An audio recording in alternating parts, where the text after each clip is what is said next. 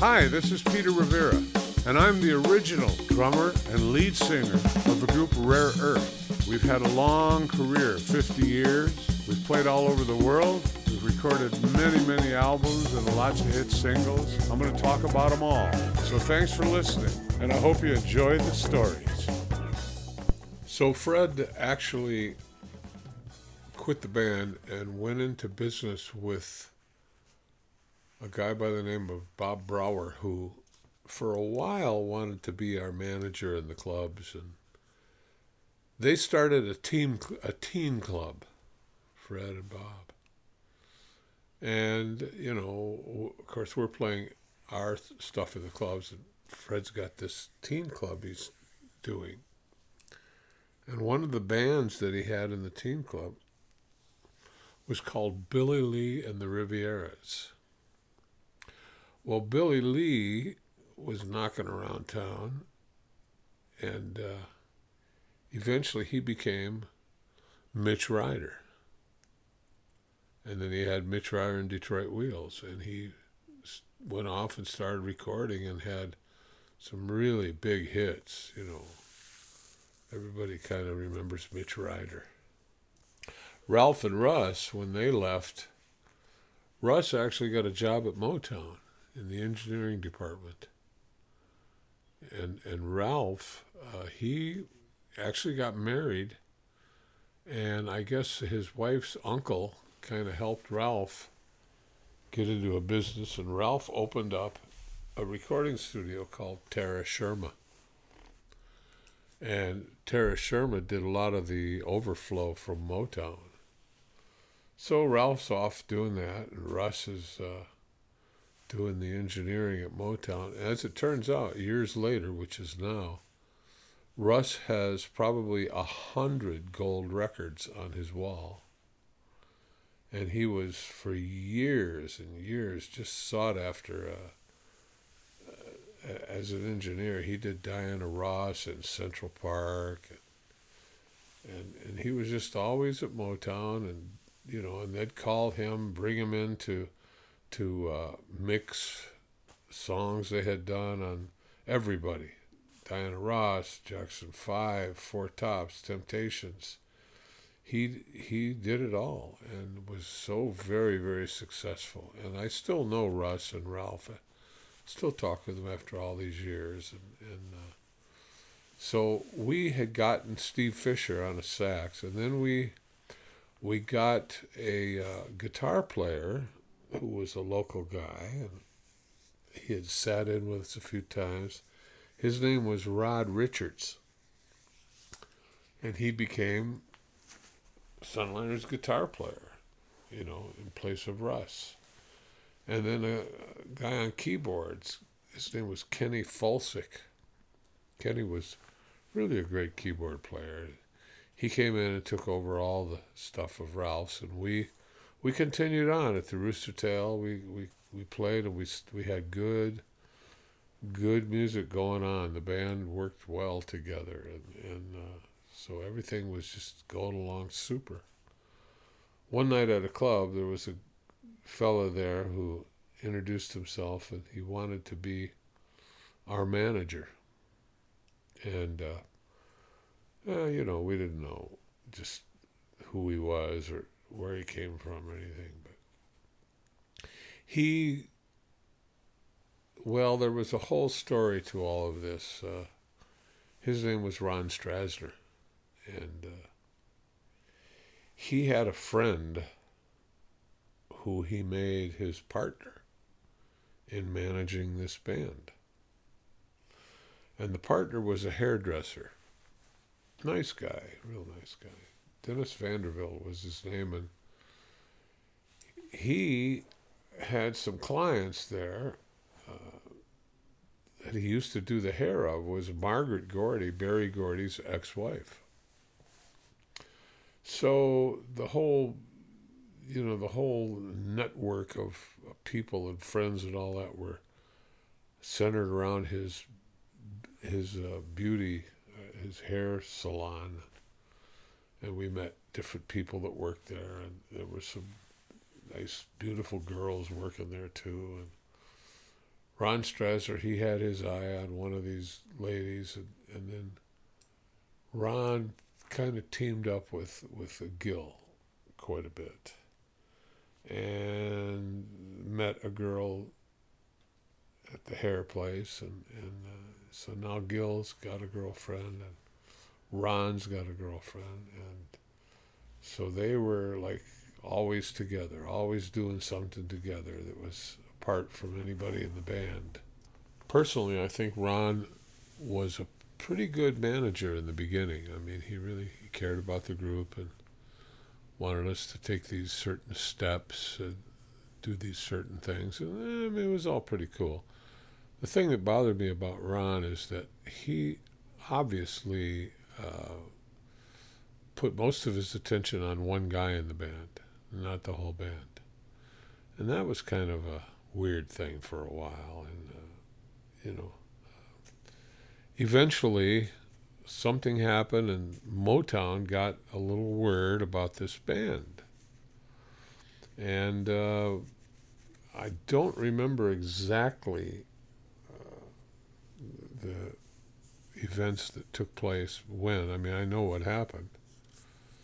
So eventually, a couple people from Motown came to the club. And I think one of them was Margaret Gordy. And of course, we weren't really allowed to talk to any of these people because, you know, we we had a manager and he talked and then he took uh, this other member of the band with him and the rest of us are over here going, well, what's going on? What's being said? We don't know what's happening. But eventually it, it came out that we were going to possibly get a chance to go to Motown Studios and record, or at least try something for a week to see see what see what we had, see what we had. Now, at the time, um, Berry Gordy had uh, the, the song "Shop Around," Smokey Robinson, "Miracle Shop Around," and the rumor had it that in the South, where the record was selling, that Berry Gordy had a problem collecting his royalties because of the race thing, you know. So as I heard, rumor had it that Berry got a hold of this guy who was a promotion guy. His name was Barney Ales. He was, you know, an Italian guy, you know, really nice guy, really you know, so I guess Barney went down south and got Berry's money and all that, and straightened some things out, and Berry made him the vice president of Motown. And as I remember, uh, Barney wanted to tap into the the rock market FM radio. It's back then. FM stations were playing long cuts off of albums, and all the groups were from England. And you know, for a while there, the the American audience was you know turning its back on Motown, and, and it was all about if you were from England, you were in. You know, I mean, that's what it seemed like anyway. And uh, so I guess Berry didn't really want to get into that rock market. He didn't want that on Motown Records or Tamla, which was his other label. And so the word has it that he just said, Well, Barney, you know, you want to launch a label like that? You do it. So Barney did it. And we were talking about uh, names of the label and we had changed our name to Rare Earth by now. So we kind of said, hey, why don't you call it Rare Earth Records? Well, actually, Barney liked that idea. So here it comes Rare Earth Records. And of course, we were on the label. And Motown had bought up uh, some, some masters from England. And they thought this is the way we're going to do this. So anyways, there were other groups on the label, and there was a time where the we went into the studio. We had like five nights in there, and we uh, we recorded the songs that were the most popular in the clubs. Everybody in the band sang one song on this recording, Motown. And we had finished, everybody had done a song, and we were short of time for an album. So we went back out and we did get ready, and this, this time we did it, and everybody took solos. And God, we played it for, well, it was 21 minutes long. And so, okay, we're going to keep the whole doggone thing as one whole side of the album.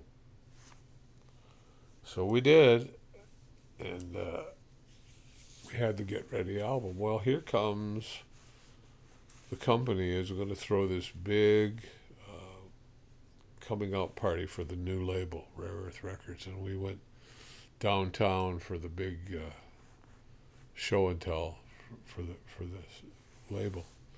And all the groups were there, and all the radio people were there, and all the magazines and the publications, Cashbox and Billboard, they were all there. So here it is, the big day of Rare Earth Records with the group Rare Earth.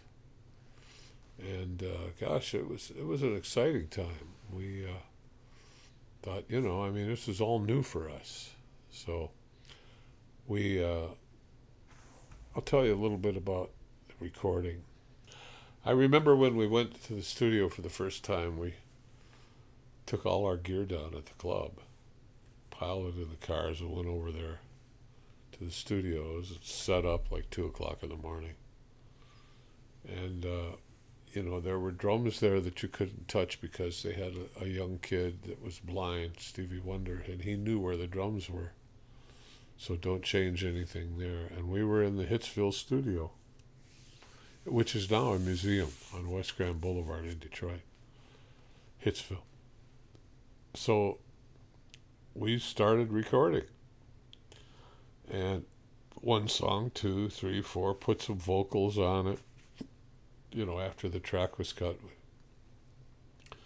And I remember uh, finishing up that record, and, and again, we really didn't know what was going on you know, we had no experience at it. From time to time over the years, we had gone into a recording studio, a little studio, to record some kind of idea.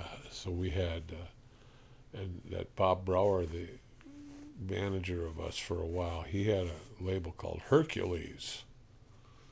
So we'd do this song, that song with a B side, and there's our new single on Hercules. Nobody played it you know, we got it on Make It or Break It once in Detroit there. We had so many friends call in to Make It, Make It, Make It. It was like the highest amount of Make It's they ever heard and no break it's. So they were forced to play our record for like that week. That was the, that was the trade off. And, and if it if it made if it made it, they'd play it for a while. so that kind of stuff went on. But when we went in Motown, we didn't know exactly what we were doing. But prior to going into Motown, we had met these this production team, these two guys, uh, Mike Theodore and Dennis Coffey. And Theodore had a way of getting a record deal through Sussex Records. So we went in with him and we did with these two guys we did a whole album a couple of cover songs, and then a lot of other songs that Theodore and Coffey had written. And uh, uh, we we did it. You know, it was fun to do. We did it at Ralph's Ralph's studio, Terra Shirma, and uh, you know, it was shortly after that that we got our connections into Motown, and uh, so nothing ever happened with that record. It was called Dreams Answers, and Verve Records actually put it out. And Motown didn't pay much attention to it because it wasn't really doing anything, but now Motown wanted us to do some recording, and so that takes us back to what I was talking about the five nights. We came out of Motown with that album. And as a matter of fact, the funny thing about it is, is I sang the lead vocal to get ready up in the offices of Motown's administrative building. They had a recorder up there, and I went in there and sang the, the lead vocal. I mean, it was just crazy, you know. We were doing all kinds of different stuff. I do remember that, though, singing that song in the office building. It was crazy. But nevertheless, the record came out and no one played it. Oh, no one played it. We wanted so bad to have this happen, you know. A few months went by. And finally, somebody played. Well, Barney Ales, he took the 21 minute version and he asked the engineers to cut it down to like three minutes. So they did first verse, second verse, bridge, third verse, and out. And they put it out as a single. Well, guess what? Somebody played it in Washington, and played it in Baltimore, and they played it in Atlanta, played it in Miami. It kept growing and growing and growing, and all of a sudden, we were on the Billboard charts. One, two, three. Well, thanks for listening. My name is Peter Rivera, original lead singer, drummer of Rare Earth, and I really appreciate that you've listened to these podcasts. I hope you come back and check out more. I've got a lot ahead of us and a lot of the story for you, so come on back and hang with me for a while. I bring you flowers, baby, cause you're the best. I'm gonna treat you so much better than all the rest. I pull the chair out open and close the door. You ain't never had a lover quite like me.